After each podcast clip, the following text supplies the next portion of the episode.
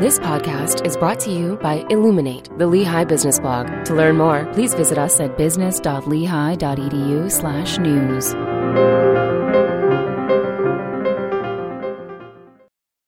Shareholders step up on credit default swaps. Published by Jae Boom Kim under Accounting on December 16, 2019.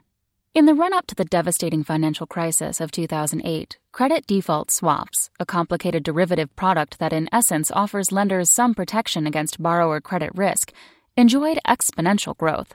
Even though the reputation of credit default swaps, or CDSs, took a major hit with the financial crisis, they remain an almost $10 trillion market. Why? Lenders value the protection that having a hedge against credit risk provides and in the wake of the financial crisis, regulations governing CDSs in the United States have been tightened considerably, becoming more clear, strict, and standardized. Plus, the trading process has become more transparent. Clearly, CDSs are one of the most significant financial market innovations in recent times, but they remain controversial.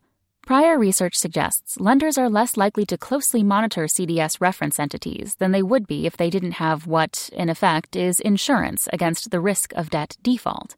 And that makes some intuitive sense. After all, without CDS protection, lenders have strong incentives to rigorously and efficiently monitor borrowing companies to make sure they can meet their interest and principal obligations. However, lenders with CDS contracts make money even if those borrowing companies go bankrupt. But that doesn't tell the whole story. When looking at innovative financial products, you need to look at the totality of the related effects they have on firms and their stakeholders. Boosting voluntary disclosures. Over the past decade, much of my research has focused on the area of firm disclosure. So, when researchers from other institutions were exploring various aspects of CDSs, they asked me to join them in looking at the effects that CDSs have on voluntary disclosure choices that companies make. What we discovered is that when lenders let down their guard on monitoring, shareholders often step up, demanding more information from company managers.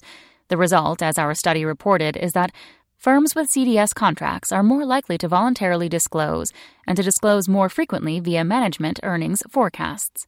What's more, we found that managers are more likely to issue earnings forecasts and forecast more frequently when lenders have a higher ability and propensity to hedge credit risk using CDSs, and when lender monitoring is weaker. In addition, the effect of CDSs on voluntary disclosure is strong when shareholder demand for disclosure is greater. In other words, shareholders compensate for the CDS related reduction in lender monitoring by demanding more information, which in turn prods managers to enhance voluntary disclosures.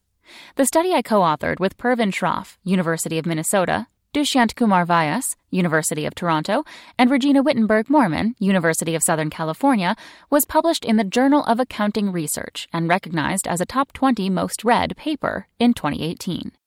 Monitoring the Managers. The widely held assumption before our study was that CDSs may not be good for shareholders because lenders had diminishing incentives to monitor borrower credit risk as rigorously and efficiently as they would without the protection against debt default that CDSs provide. So managers may take more risks that are not in the best interests of shareholders. But that assumption did not take into account the important role played by engaged shareholders. By demanding more information from managers, shareholders can evaluate whether the managers are making sound decisions. If lenders don't monitor their borrowers as rigorously as they should, shareholders will monitor the managers of borrowing firms. This example underscores why it's necessary to look at the totality of effects to understand the positive and negative consequences when evaluating financial innovations. That's a lesson that legislators and investors would do well to bear in mind.